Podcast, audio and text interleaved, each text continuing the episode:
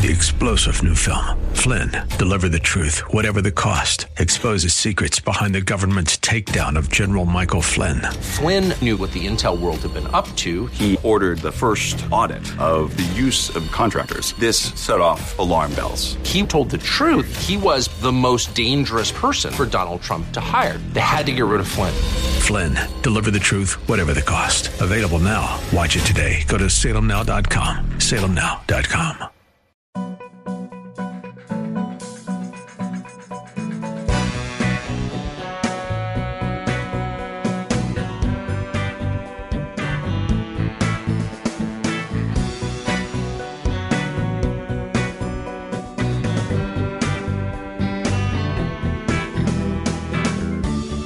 Hello there, Dennis Prager with Julie Hartman.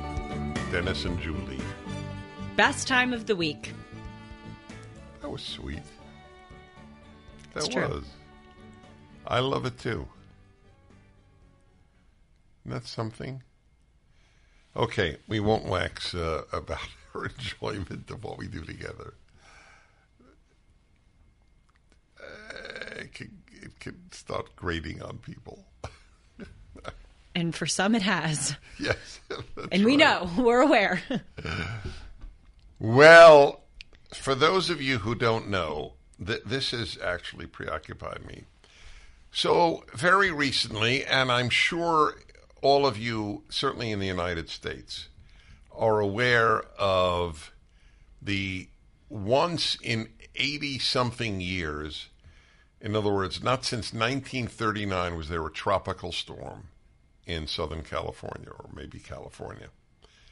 We we don't get that. I mean, Florida gets it. The East Coast gets it. Other places.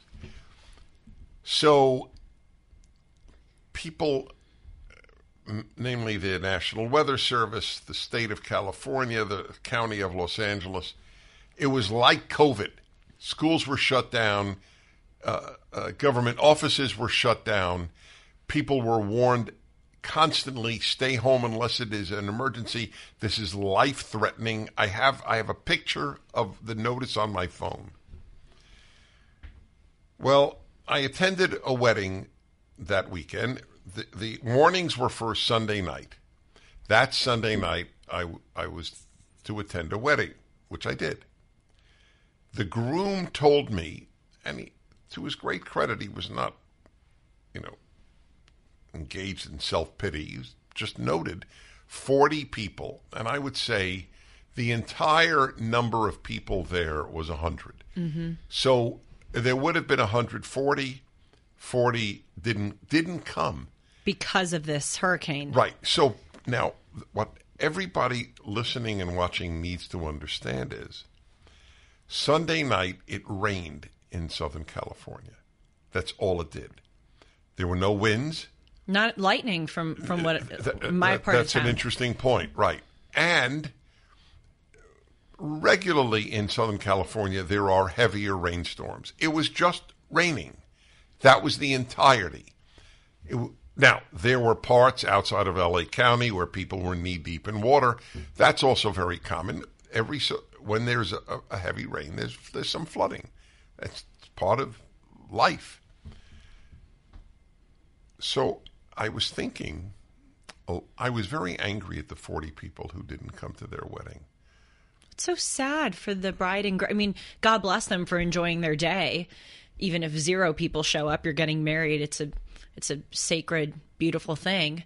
But that must have been difficult for them. I would be I would be sad and upset if 40 people, a large So, percentage, I- didn't I, show I up. got to tell you, I would pay any one of them money, good money, to come on my show and explain why they didn't go to the wedding. were most well in fairness to some maybe they were flying and their their flights were canceled or something but was do you think it No, was no, no. They were local in, they were in L.A. Oh, okay. No, no, no. And some had already arrived the day earlier. Nobody flew in that day. right That's and the flights were not. There was no reason to cancel a flight. Nothing happened. That's true i was i, I actually was going to visit my sister on on sunday she lives near lax and i was watching planes take off and land in the in the rain flights were, were resume, resuming They they they're, they resuming is closed, not even the right word they, were going on. Yeah, resuming is fine. They, But they were never paused. Oh yeah, that's correct. So it's not the correct word. Okay, I was trying to bail you out. I know. Thank you. I appreciate it. I know you do. Uh, they closed the schools. I know. That's absurd. How many parents Truly will absurd. complain? Well, you said on your radio show 1%. I would agree, but I actually think a lot more would write emails if they didn't think that they or their children would be penalized for doing so. I think that a lot of parents would fear that they would be labeled as climate change deniers, complainers, not trusting of, you know, the government and its supreme wisdom and authority.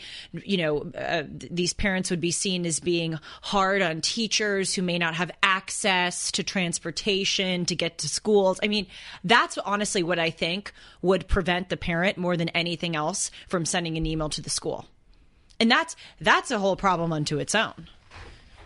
Yes, uh, that is. So, my very, very dark conclusion is one I wrote about. I actually read it on my radio show. You read my book, Think a Second Time, my book of essays? Of course, yes. Thank I've you. read all your books Yeah, you did. Okay.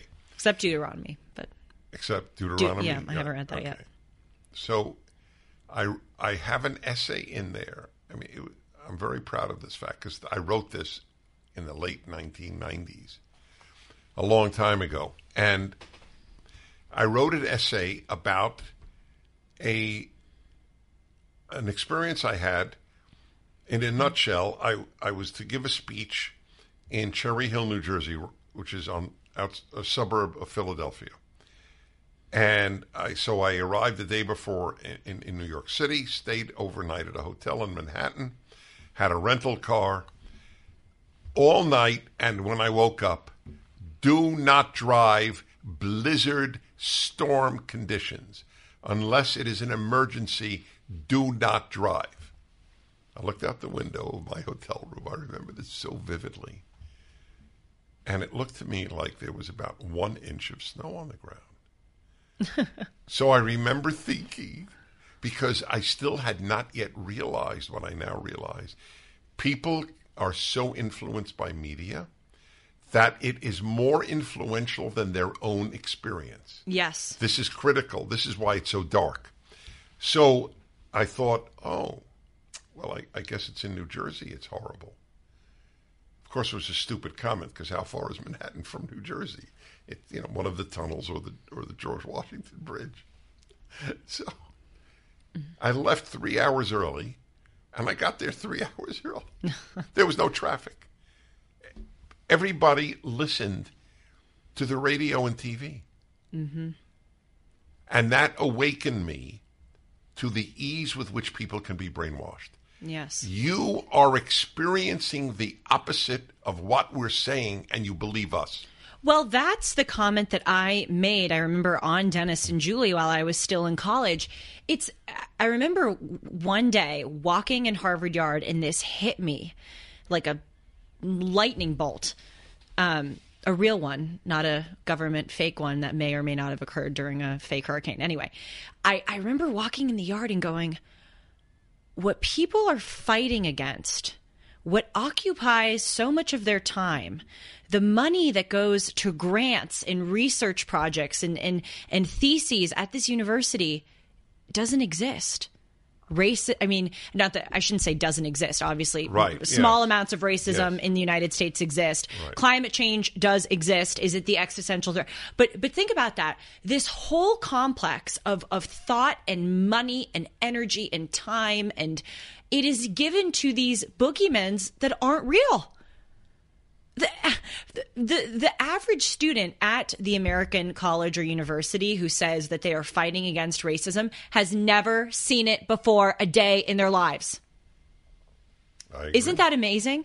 And so you're right. It, it- people can be brainwashed so easily. Against what they see. against what they see or i mean in the case of racism don't see. Racism is totally rampant. I've never seen it. Wouldn't you think if if the united states were as systemically racist a place as the left makes it out to be don't you think we would have met one racist in our lifetime? I have never met a racist in my entire life. Well, I've lived literally a not lot one. longer than you.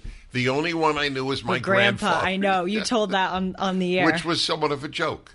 Right, because he treated you said he treated black people Yes, beautifully. right. I have never in my life, not only have I never met a racist, I've never even like seen. I've never seen a, a neo-Nazi holding up a Nazi flag on the street. I've never I, I've never even I can't name one. It's it's absurd. Well, tell everybody what you pointed out to me. Oh, yes. brilliant. I think we said this last week, but it's worth repeating. So when I worked for Dennis one summer, one of the things that I helped him out with was going through his massive volume of mail on on email and flagging the most important things. And in all of my days and hours spent going through your mail, which by the way was riveting. It could be a show unto its own to talk about the the messages you get. I never saw a singular racist email. That is amazing because, as I think I said last week, you're a public figure. Forget that you're a conservative public figure. Public figures sometimes attract crazy people who write crazy things to, to them. And by the way, you do have those. I, I saw crazy emails that you got, but I never saw one that was racist or said anything racist. So my, my my thing that I said to Dennis was, you know, he's accused of dog whistling all the time to racists. If Dennis dog whistled, don't you think I would see these emails where the people are receiving the dog whistle and writing to you about the, It the exchange? a brilliant point. I had never thought of that. I mean, I, it's so foreign to me that I'm racist I know. that, that I, I don't I don't think about it. But you're, that's proof. If I were dog whistling racism, racist would be responding.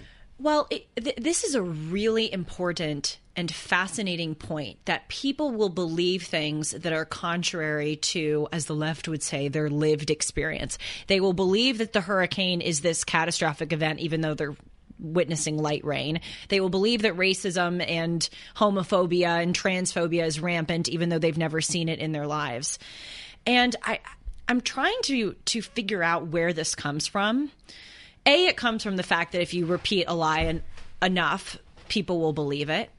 But I think it also reflects this in vogue cultural idea that you can change reality. I mean, that's this whole transgender thing. That, that, Good point. That you and and so I'll I'll tell you the author this really influenced me on this. Carl Trueman. He wrote a book, The Rise and Triumph of the Modern Self. And I had him on my show to to discuss it. And he opens the book with this line. And he says, The modern age can be distilled into a singular sentence I am a woman trapped in a man's body. He says, Let's look at that sentence. If you go back 80 years and you went to your doctor and said, I am a woman trapped in a man's body, your doctor would say to you, Okay, this is a problem of your mind, and we need to bring it into accordance with your body. Today, you go to the doctor and you say, I'm a woman trapped in a man's body, and it is the exact opposite. They say, This is a problem with your body, and we need to change your body to be in accordance with your mind. So, Trueman really powerfully outlines how today feelings and your subjective experience trumps everything. It trumps reality, it trumps standards of good and evil. If you feel it, and you think it's true, it literally doesn't matter that you can look down at your organ and see that it's a penis. If you think you're a woman, you can change reality all around you to become a woman. So no wonder. No wonder we're seeing this bleed everywhere else. That people will just believe things that, that literally are not in accordance with what's real. I am proud to tell you, at least 30 years ago, I wrote a piece called The Age of Feelings. Oh, We're good, living in yeah. the age of feelings. And I gave as an example, I, I don't know, I'm sure I used more, but I remember one I gave. I said, parents and teachers, when it comes to moral issues, the their way of raising children is how do you feel about it? Literally, that question is asked. That's the question. When someone is How mean do- to you, how do you feel about Thi- it? This was this is at least back to the 90s, maybe the 80s. New York Times had a piece about values clarification in Florida schools. Notice it's it's already interesting. Values clarification, mm. not values education. Uh. They clarified the values of the student. The no the facilitator, that's what they called Creepy.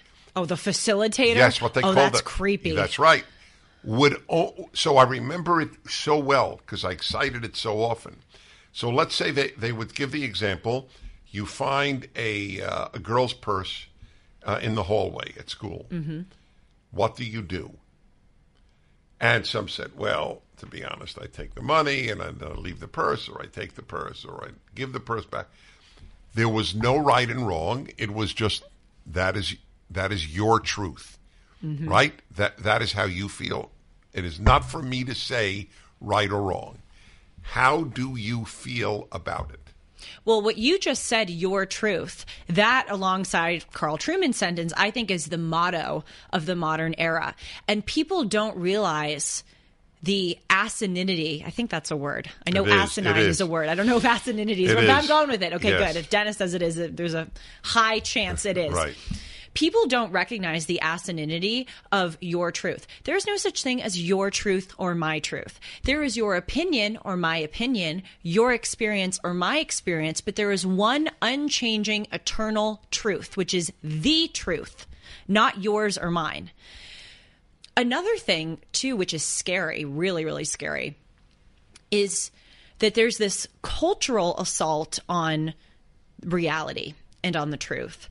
But it's also being supplemented with the ever growing pace of technology. And now we do have technology that that really can make you alter your reality. Look at this gender affirming care. Uh, that's what they call it, of course, as you point out. It's gender unraveling. Well, Destruction, I, I wish we had care. gender affirming care. Well, right, of course. That's- That's, that's a my- good point. that's my point. Right. But it's Orwellian because it's the opposite of what it actually is. Right. But obviously, you and I agree that no matter what you do, no matter what surgeries or medication you, you take, surgeries you undergo and medication you take, you cannot change your gender. But in in the modern world, you can get awfully close. I mean, there are there are people who sound like like men. Well, I just have- read today that they are uh, giving men, I don't know if they said uterus, but a womb, basically, that he will be able, that to where they use gestate a baby. No, it's scary. I mean, we're we're heading in that direction where you actually perhaps can get awfully close to changing your gender. If you look at AI and virtual reality headsets, you can literally put on glasses and enter a new world by your own design.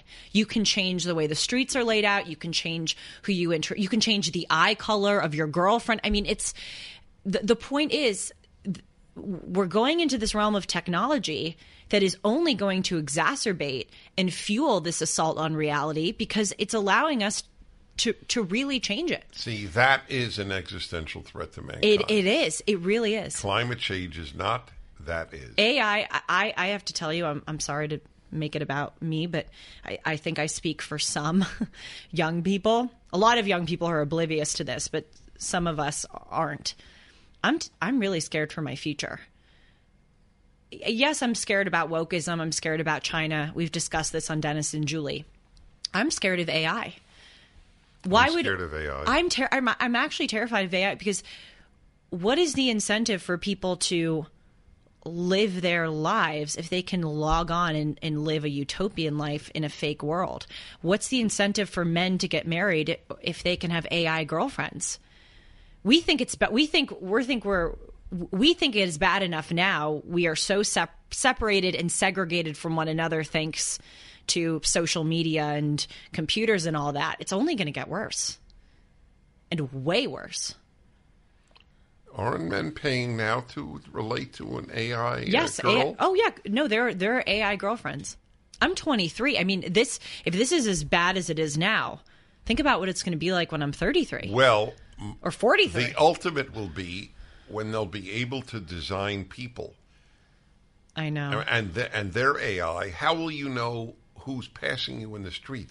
Well, I was read there was an article in the Wall Street Journal review section recently that talked about AI mothers and AI babysitters for your child. So if you and your husband want to go out for a date night, you can leave your baby with the AI robot who will change its diapers, give it its bottle, sing a bedtime song, read a bedtime story. What It's does it look like?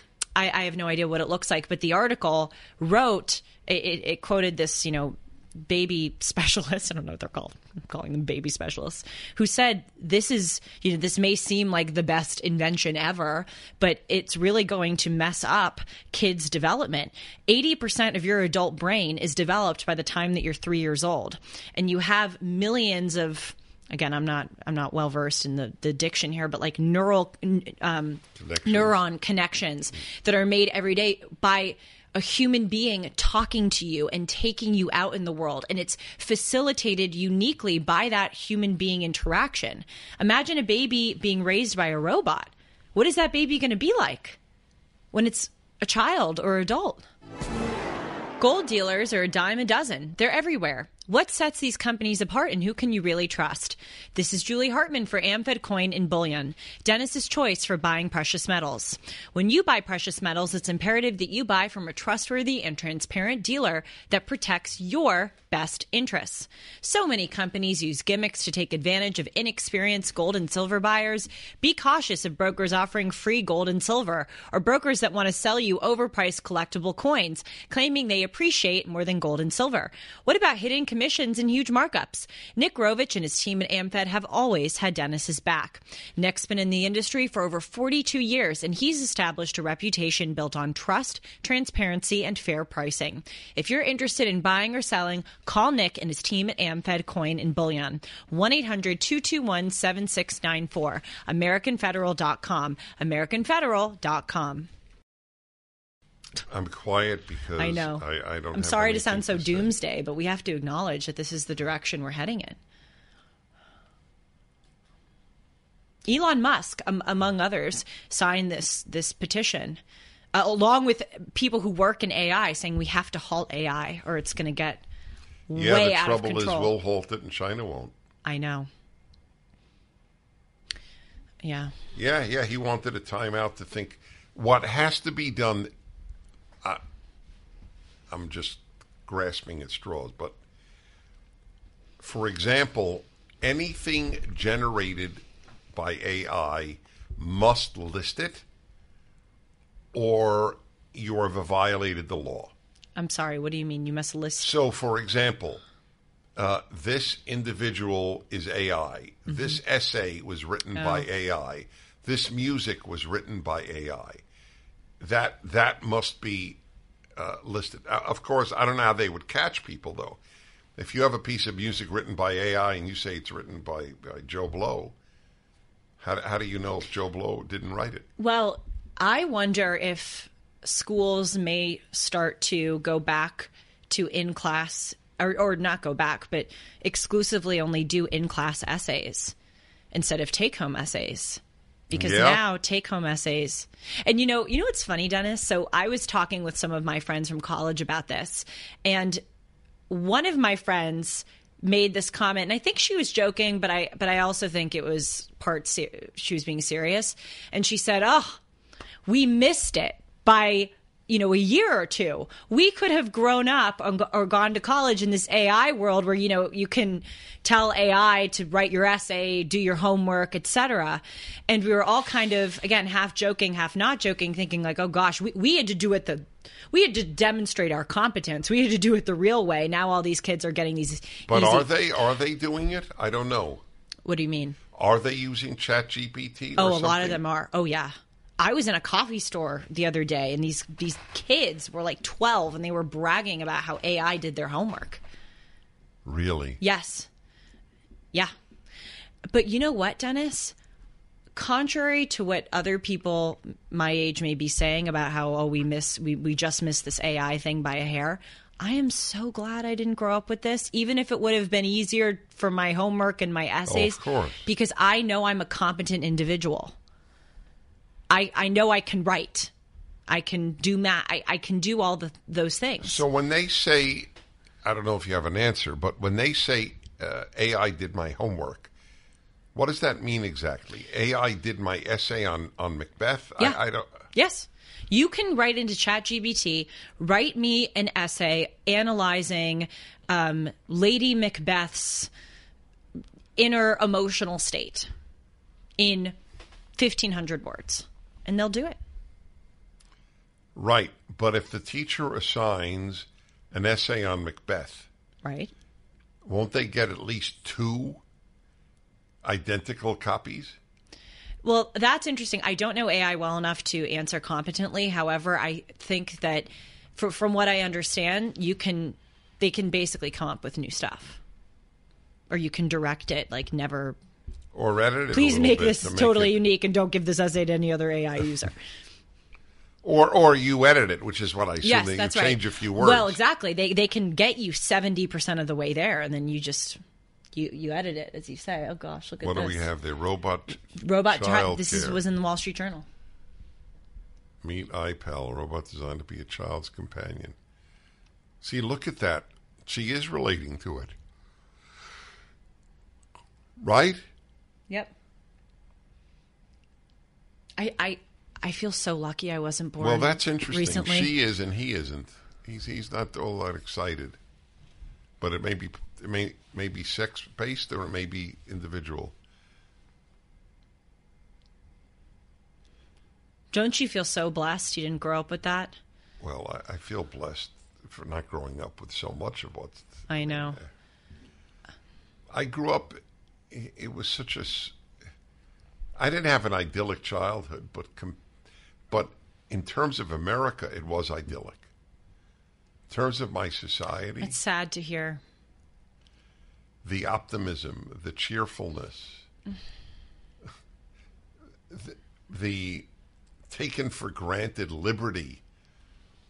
I, I've told you, if a kid yelled at another kid, like he would say, and the other kid would go, "Oh, shut up."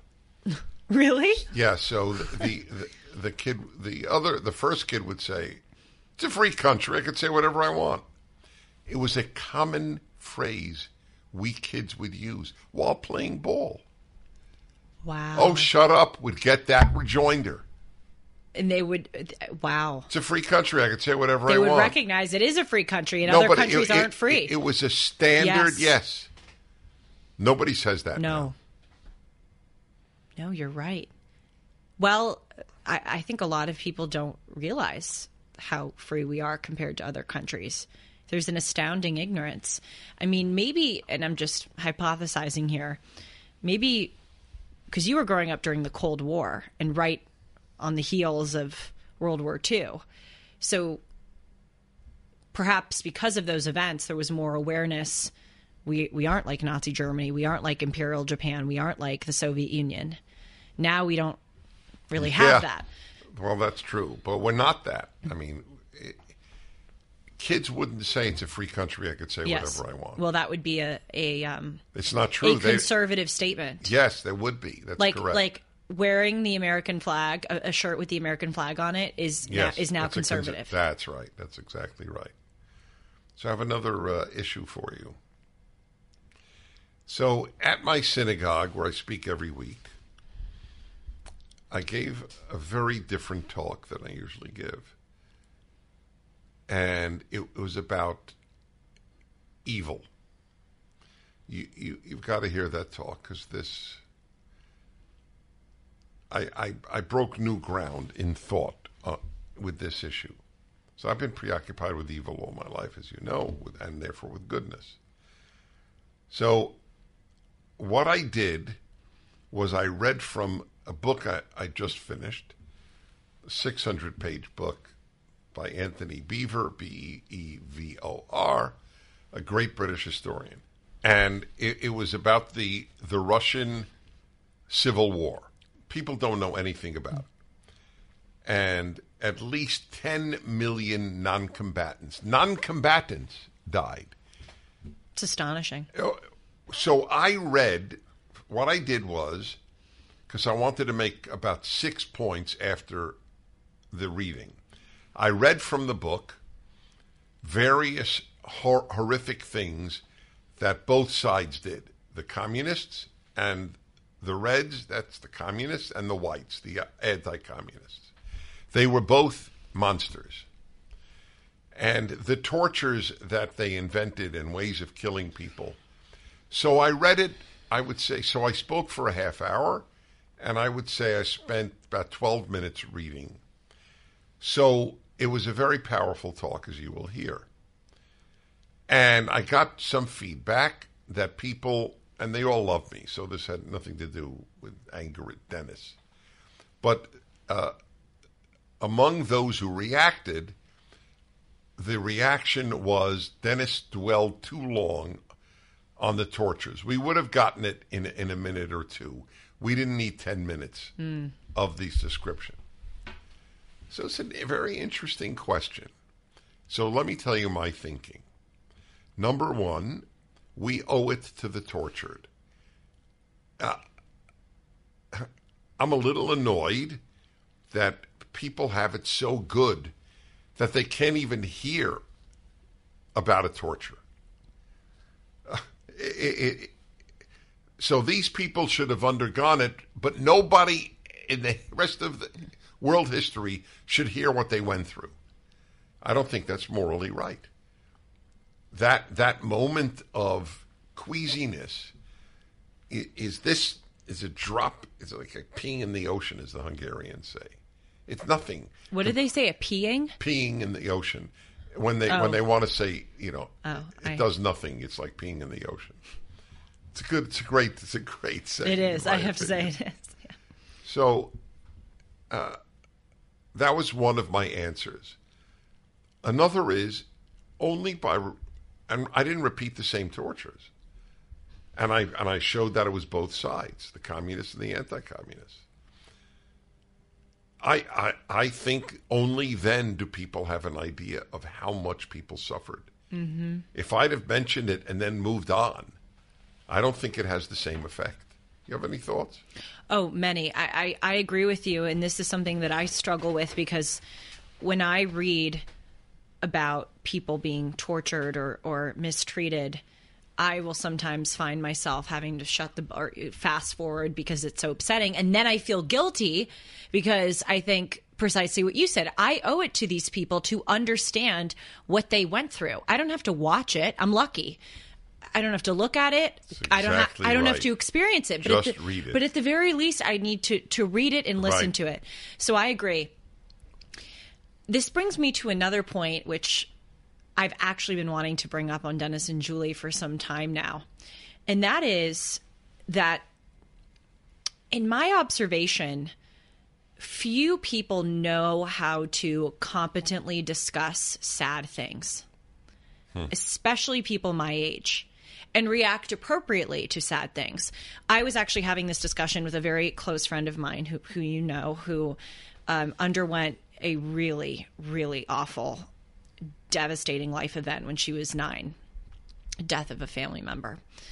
And she and I were talking about this and she was she was saying what it's like when she tells other people about this event because it will come up um, you know, it's, it's her sibling that that died. So, so people will say, "Do you have any siblings?" And she'll have to bring it up. Just as with me, it's it's different, but it's it's a parallel. When people say, "Oh, you- you have two sisters. Where are they in life?" I have to say, "Well, one is married, one lives in New York, the other one is severely autistic." So I have seen too the way that people react to sad or uncomfortable news, and boy, a lot of people say dumb stuff. And I was talking about this with my friend, and we were going through the reactions that that people have. I have I have had a lot of people when I say, like in college, and these are well meaning people, when I say, Oh, I have a sister with very severe autism, sometimes people would say, Oh, cool, cool. Cool. You're kidding. No, no, I'm not. That was actually a pretty common response. Cool. Or oh great or oh great, great, you know, oh great.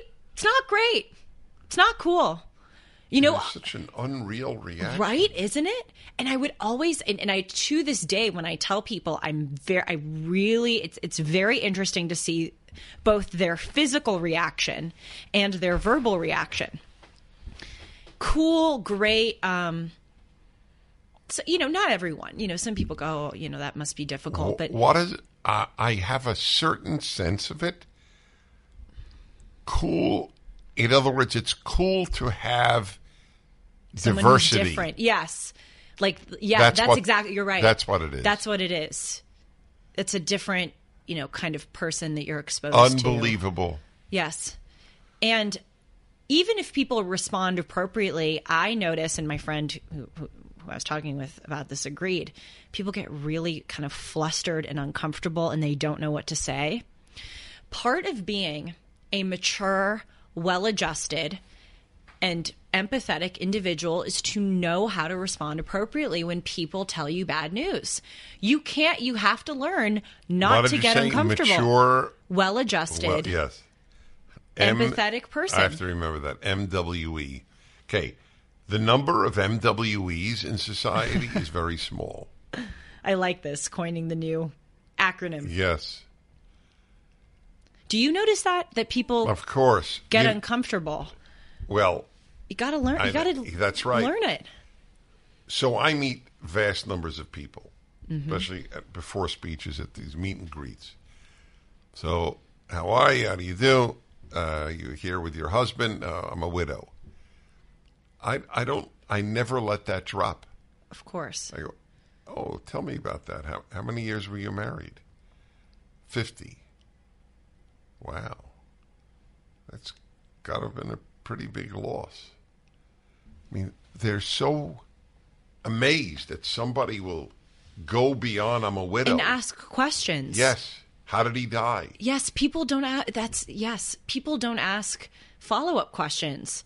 Maybe they. I think it's because a they're uncomfortable and they want to move on from the subject, or b perhaps they don't want to make the other person uncomfortable. But but what people don't realize is that unless the unless the person indicates otherwise, I really you know don't want to talk about it. It's too raw. People want to be asked Right. questions. When- people need a witness well, to that- their that's pain. why. What reason eight four seven three two. I hate the left. Is they make people worse. So, for example, it's not the same thing, but it's related. They tell you don't ask someone who has an accent speaking English, where are you from? They love being asked that question. Who doesn't? means you're interested in them. Yes. Exactly. But the left tells you don't ask it. It, it, it. It's truly sick.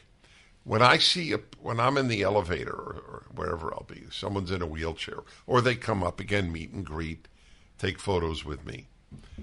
So someone's in a wheelchair. I just totally spontaneously go, "What got you into a wheelchair?" They weren't born in a wheelchair. What got you into Address it? the elephant in the room. yes. And by the way, you know the left says, and I've heard this too.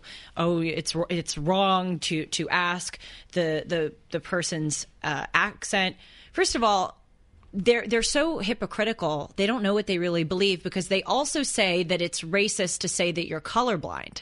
So it's like, wait a minute, do you want p- people to, you know, acknowledge? Like on the one Right. hand, with race, you want it to be acknowledged, but then with race and or nationality, you don't. It's so. Just want to point out how bizarre that is.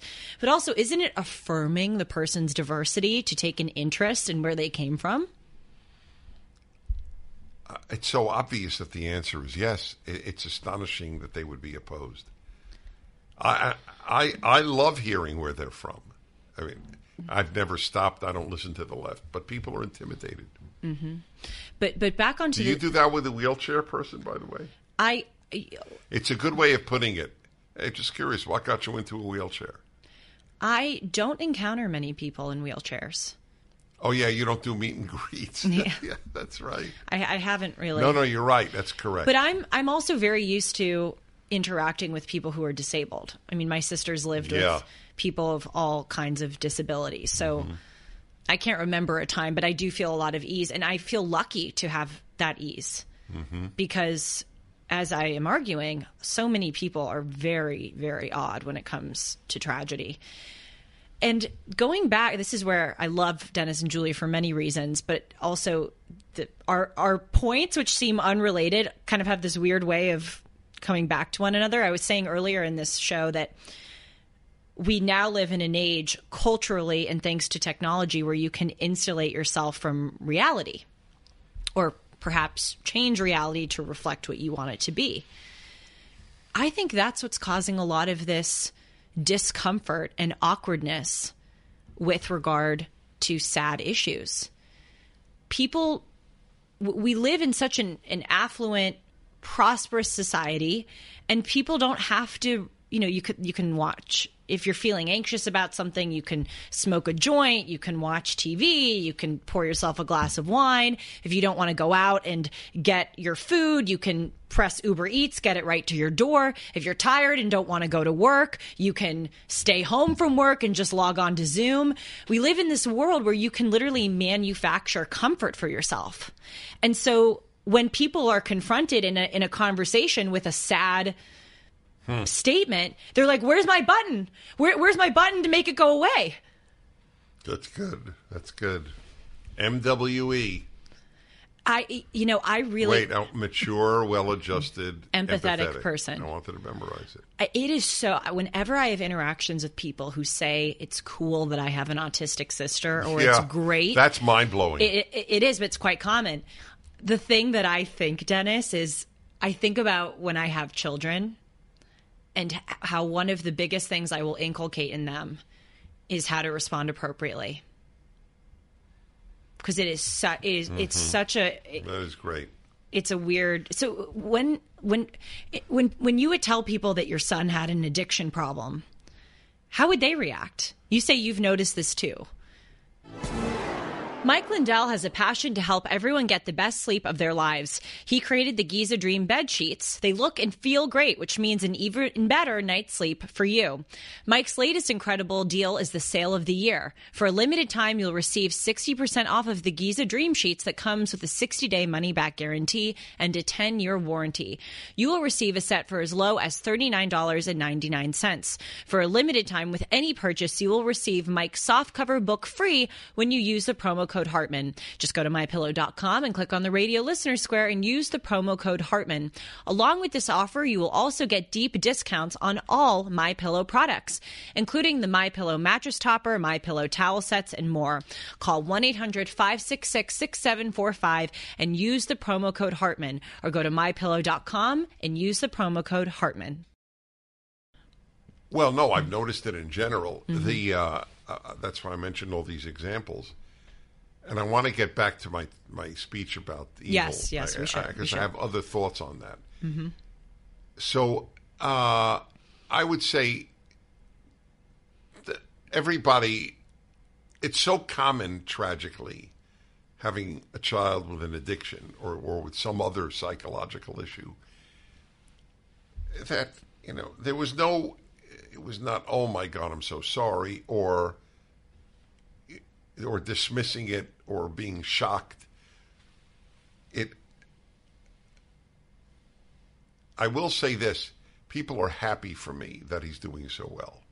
Uh, that has been pretty uh, close to unanimous. So I want I want to uh, talk to you about the speech. So I I described these you you will you'll you will love this because I drew all these conclusions from the amount of horror in the Russian Civil War, which a nobody even knows about. They know about the Russian Revolution and then World War II. So they don't know 10 million. First of all, you are for every 10 million murdered, there are tens of millions with horrific suffering. So, like mm-hmm. the others True. did well. I mean, people always forget that. When we say Mao killed 60 million people, do you understand that every one of them had a loved one yes. who suffered horribly? It's a really, really good point. Oh, it, it, it's beyond belief the amount of suffering. So, I my next point was people should read about the communist atrocities that are indistinguishable from the Nazis. And and the author, to his credit, speaks about it. Like the like the Einsatzgruppen would have Jews stripped naked and then then murder them. That the the communists did that in, in, in the Russian Civil War. Another thing they would do, I'm sorry to interrupt you, but this when I was in Berlin, I learned this. They would have they would shave women's hair before they killed them. That fascinated me. Why would you go to the To effort mattresses. to? Well, well, yes, that's true. But what also did to you hear?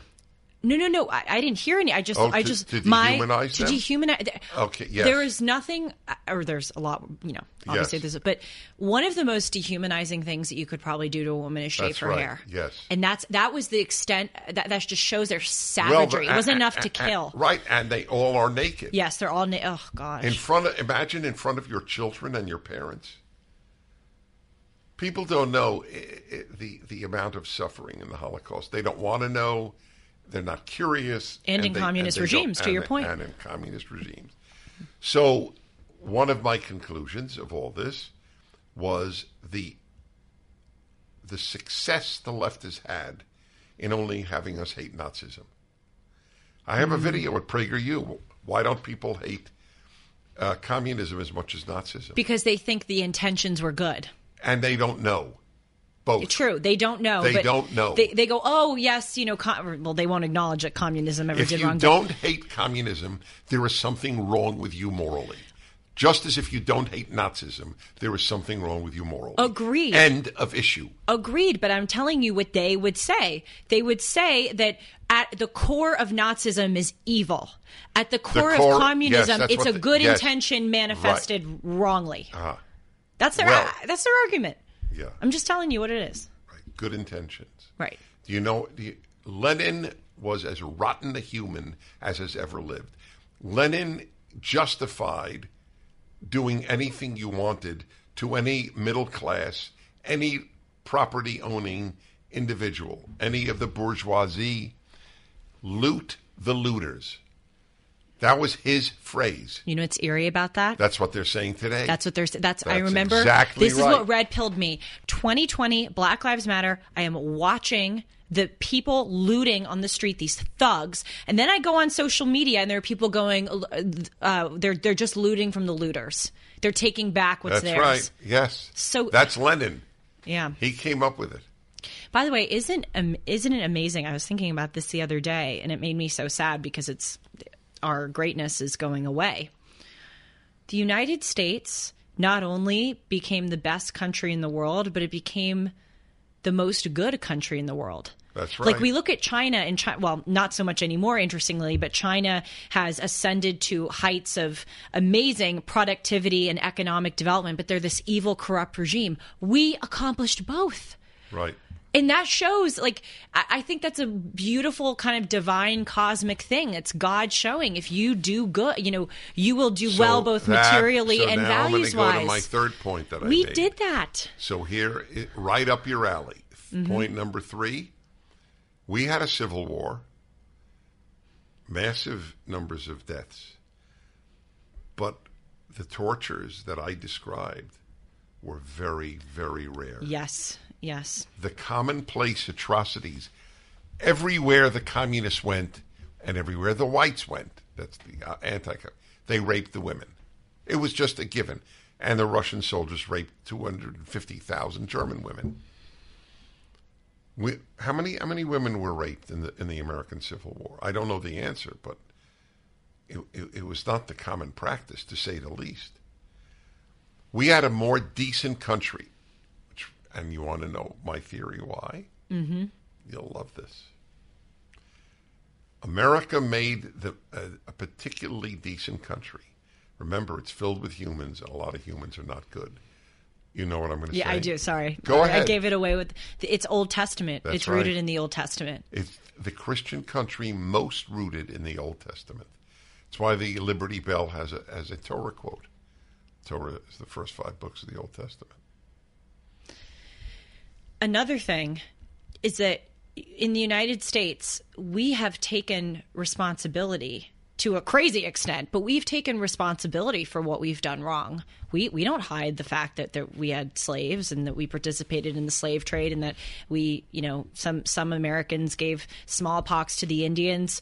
We we totally acknowledge that and we continue to self-flagellate for those wrongs and for made up wrongs. That unto itself is an incredibly unique thing. Has Russia ever, and I mean ever, acknowledged what it has done?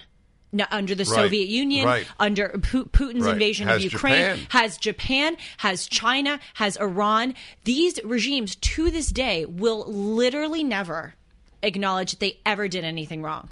It's oh, in the case of Japan, the bomb was dropped on us. In the case of Russia, oh, the West was fighting us in the Cold War. You know, this hor- horrible encroachment. Why does that? Why do people just overlook that? They want to overlook it. That's exactly right. They want they, they want to see America become the racist, homophobic country that they say it is. It's a really awful thing, Dennis, but I am convinced that a lot of people when they see a a very rare act of racism, which to your point, a lot of the time are, are hoaxes. I mean, there are a lot of race hoaxes. It's just Jussie Smollett, the, the, the college, the N word on the door. I mean, there's a lot of these. But when people see stuff like that happening, I think there's a large contingent of Americans who are happy I couldn't because it confirms their, it, it gives them even more of a reason to be, you know, morally superior and, and bring about their leftist agenda. That is sick. That is sick to put it lightly. If you if you are smiling, gloating internally about an act of evil because it helps your agenda.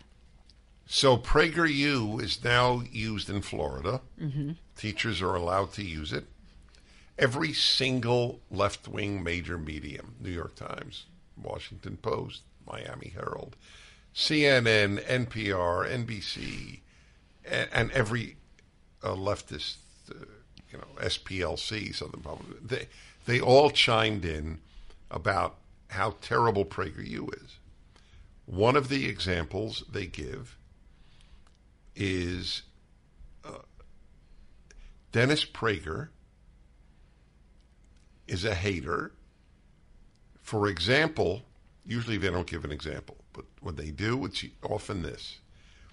Without any substantiation, without any proof, he wrote that if you see a uh, a noose or the N word on a on a black student's dorm door, the odds are a black student did it. There's a lot of evidence for that assertion. Wait, wait. I my article on it, they took it from my Oh, article. had the had the had instances. 18 examples. And I wrote, if you can provide 18 examples of nooses or N words done by white supremacist students in the past 20 years, yes, 60 in the yeah. same in the same in the same time time frame, period. then I'm wrong. But they never provide any, any, and then they say uh, De- Dennis Prager without any substantiation. But I wrote, here's my substantiation. Here's 18 examples. Give me 18 of the other. As you say, truth is not a left-wing value. It is not. It is exactly right. So, back to my, my speech about the evil in Russia. Should we link link it for people who may Well, I, I, I haven't put it up because it's it's given at my synagogue, so I don't I haven't put those up. I should. Maybe I do. I'll ask Alan. Okay. So, uh, oh yes, uh, number four or number five of my big big thoughts on the horrors of the of the Russian Civil War. 1917, by the way. 1917 to only really 1920. Mm-hmm. Some date it to 23, but it's really till 20. And so I say, if you read this, I mean, I, I, read about the Holocaust, or read about Mao. I mean, there's so much, and you you still think people are basically good. You are a fool. And I said it in my synagogue talk, and for all I knew, there were people there who believed it.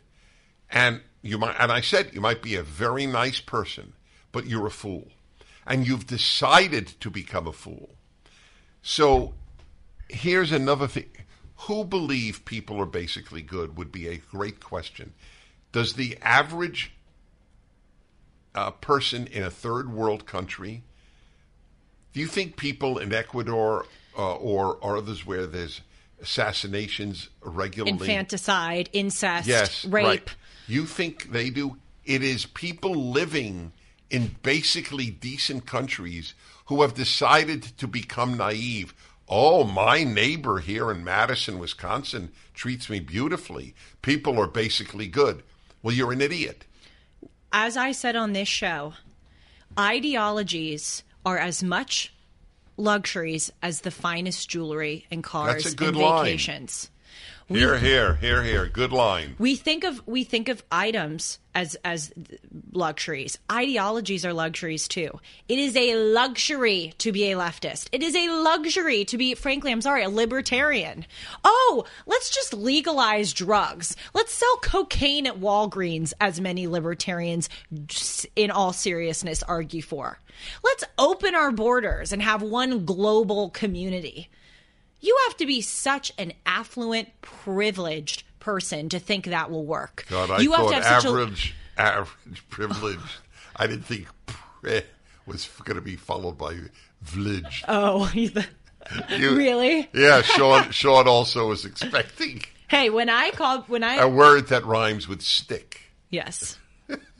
No, you know what? I don't say prick or I I'll, I'll usually just go for the jug. I'll usually just say like a hole or something. Uh huh. I don't. I'm not refined enough to use a middle ground it's, word it's like funny prick. that you said you go for the jugular. I'll say a hole. oh gosh, We're really uh, course you would. confusing our forms of uh, uh, bo- bodily parts. Anyway, uh, you, you're you're right. That that the look the the the the quintessence of privilege is that you could make over a hundred thousand dollars Oh, as gosh. a DEI administrator at Stanford. You had the best line. Dennis recently interviewed Carol Swain, who who I said it to you, Dennis, a Right. million times. Your ears are going to start bleeding, but I have to say to the audience, she is so great. She is. She's brilliant. She's she's good. She's uh, Right. I mean, it, she's a She's great, special. very special. And you, and she wrote this book that you were publicizing on your show. The show. adversity of diversity. the adversity of diversity. And Dennis had this great line, and I don't know if you meant it as a joke, but I want to know the real answer. What would these people be doing, these Oh, DEI directors, Yes. if they weren't getting paid hundreds Right. of thousands of dollars to do nothing? Like what? What would they be doing They're with their lives? talent-free human beings. They they they they're equipped to do nothing. Who contrive grievances? That's correct. That- because with no grievances, they have no raison d'être. let's take a moment. Can you imagine what victims of the Holocaust or of all, all the victims of communism or just the the, the the the the female victims of the ayatollahs and the mullahs in Iran, all of these people around the world who truly, truly suffer and, and brutally so. Can you imagine what they would think if we told them in America people contrive grievances and get paid? Yeah, that's right. they contrive grievances so that they'll get paid. Life is so good for them that they make The greatest suffering. proof of how little racism there is is how many hoaxes there are. Yes. That's the greatest single proof. And as, as we said earlier in the episode, your everyday life. If look, like I'll give a, I'll give a good counterexample. We talk a lot about how crime has become a problem and homelessness has become a problem. You know how I know that that is true? I go out in my everyday life and I see it. I see homeless people on the street. I, I've I have seen people rob from stores. I've seen I've seen glass, you know, in the Third Street Promenade because someone you you see it in your own life. I, as I said earlier, I've never seen racism. I've never never seen a homophobe. Never seen a transphobe. Well, I, I N- literally so- never. with o- only respect, I relate the following.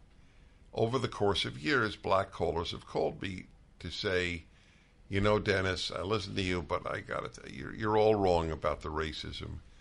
You, you don't know you're not a black man. I'm a black man. I go, and, and I, I experience it every day. So without, and I and I know me, without trying to trip him up or catch him, pure, genuine human curiosity, I say, you experience racism every day. So give me an example of what happened yesterday. in every single case, they go, "Okay, well, not not yesterday, okay, in in the last week," and the the the worst answer I got was a a checkout lady was rude to him, as as if he knows. Checkout ladies are really rude right? to me. no, no. sometimes. Well, well, exactly. I mean, how do you know it's because you're black? Right. Well, that was the whole thing with with George Floyd. Um, and his in his death, you know, when people were were immediately saying that it was race based, is it possible for a white person to do something bad to a black person and have it not be race based? They, they don't even consider that, that that that might be an option. If if someone is rude to a black person, oh, it has to be race based. What if what if that person's having a bad day? What if that person's rude to everyone that they encounter? It's not. Julie, I have a story that you don't even know, and you know m- much of my life stories. You love this. So, one time in my previous incarnation, in a previous marriage, I was with my then wife and my and my uh, my uh, boys in the car, and we w- the three men were wearing a yarmulke. We had just attended a religious uh, uh, event, and a bunch of young guys in a car passing us started screaming epithets at us. You effing. Oh, anti-Jewish epithets. No, no, just cursing Oh. us out. Oh, okay. Just cursing us out. So I, I looked at my my wife and I said, "Oh, "Well, I have finally experienced anti-Semitism in, in, in America." And I followed the car, their car. I sped up. I wanted to, I wanted at least have them think they weren't getting away with it. And what happened? Within a minute, they did the exact same thing to another car with no yarmulkes on. They did not scream at us because we were Jews. But I had every reason to assume it because we were wearing yarmulkes. Mm. I suspect a lot of blacks have a similar experience. They think it's because of their skin color, Right. but it may not be. Don't miss the most inspirational movie of the summer, Briarcliff Entertainment's The Hill, starring Dennis Quaid. In theaters now. The true life story of professional baseball player Rickey Hill. Growing up poor in small town Texas, young Rickey discovers his extraordinary ability for hitting a baseball.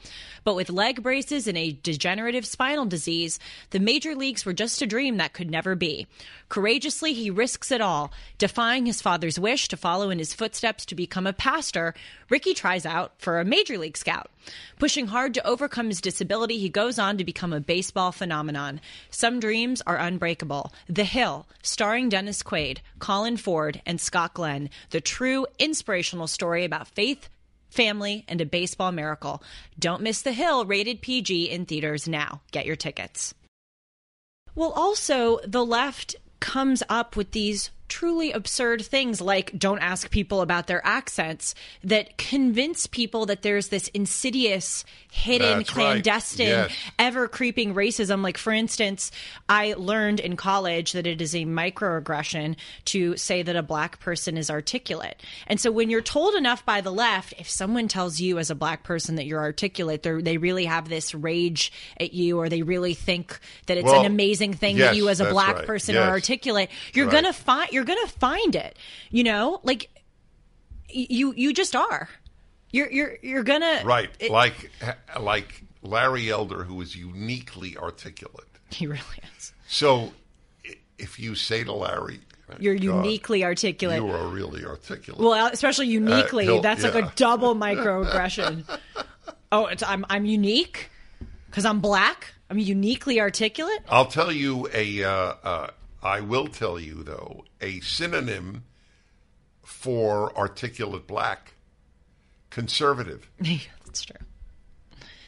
Well, you say happy, happy, happy, happy yes. black. Also, that's correct. Yes, Eh, eh, But it's true for almost anybody. I mean, when I think of the conservative roster, what we call public intellectuals, where are theirs?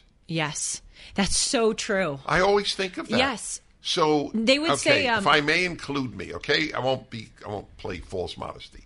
So Jordan Peterson, Ben Shapiro, Dennis Prager, Michael Knowles, Candace Owens, Candace Owens, Larry, Larry Elder, Tom Sowell, Tom Sowell, Clarence Thomas. Yes, where are where is their equivalent? They would say Cornel West. Wait, uh, Dave Rubin. I mean, I know, I, always I know. feel bad at who I left out. Of course. I mean, Because there, there are so, so many. many. There are so many. They would say Cornel West. Um,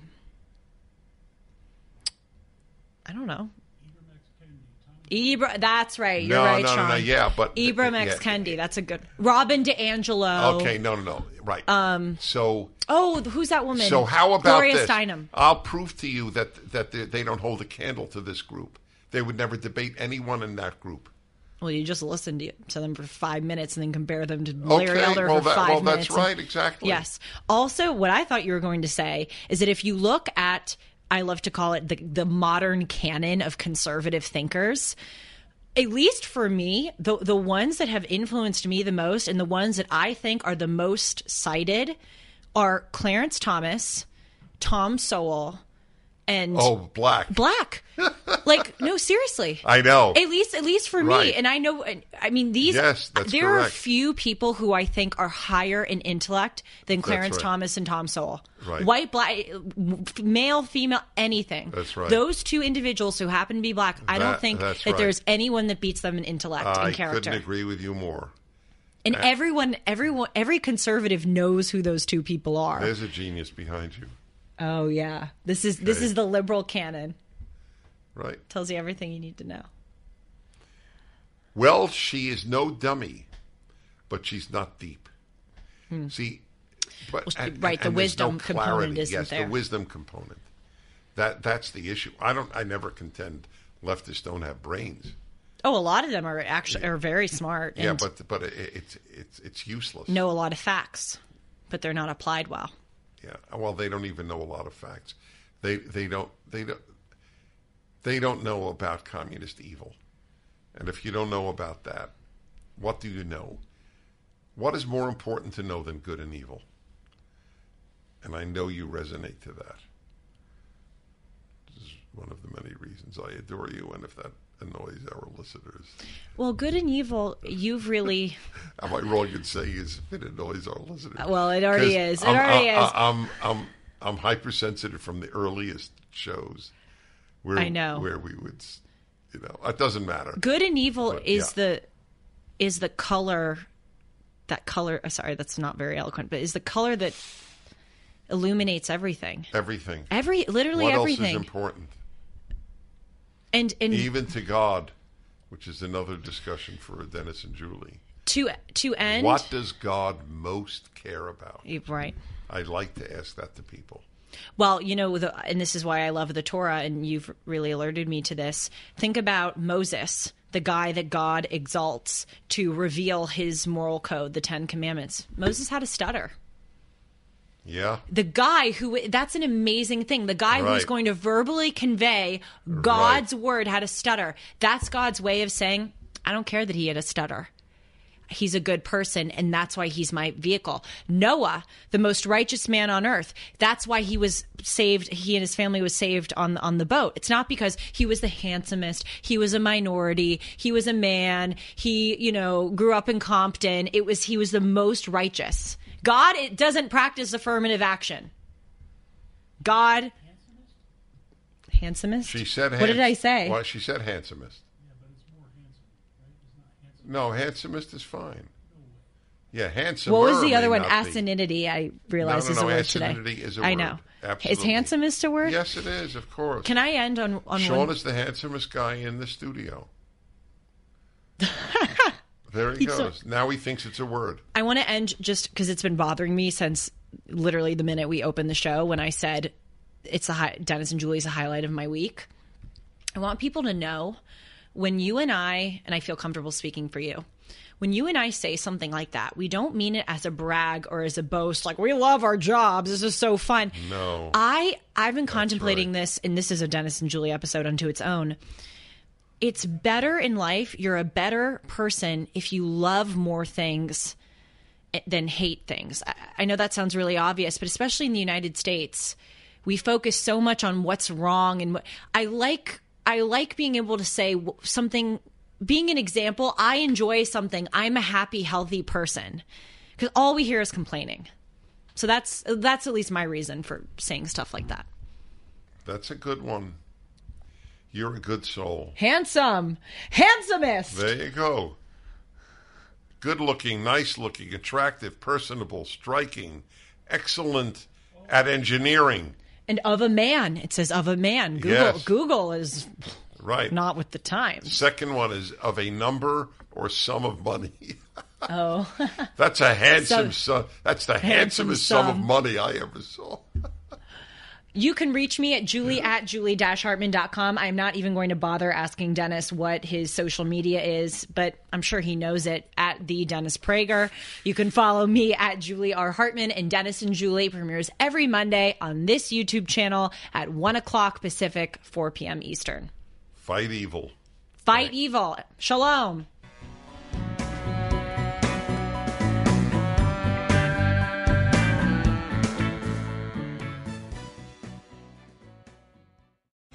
Three star general Michael J. Flynn, head of the Pentagon Intelligence Agency, knew all the government's dirty secrets. He was one of the most respected generals in the military. Flynn knew what the intel world had been up to. He understood its funding. He ordered the first audit of the use of contractors. This set off alarm bells. The explosive new documentary, Flynn, Deliver the Truth, Whatever the Cost, uncovers the facts behind this scandal. Flynn told the truth. He was the most dangerous person for Donald Trump to hire. I find out the worst enemy that I'm going to face in my life is right here in America. They took my assessment and they wanted me to change it. And I was like, I'm not changing it. They had to get rid of Flynn. With in depth interviews, archival footage, and never before seen personal records of the man behind the headlines. I just felt like I was drowning. Flynn, Deliver the Truth, Whatever the Cost. Available now. Watch it today. Go to salemnow.com. Salemnow.com.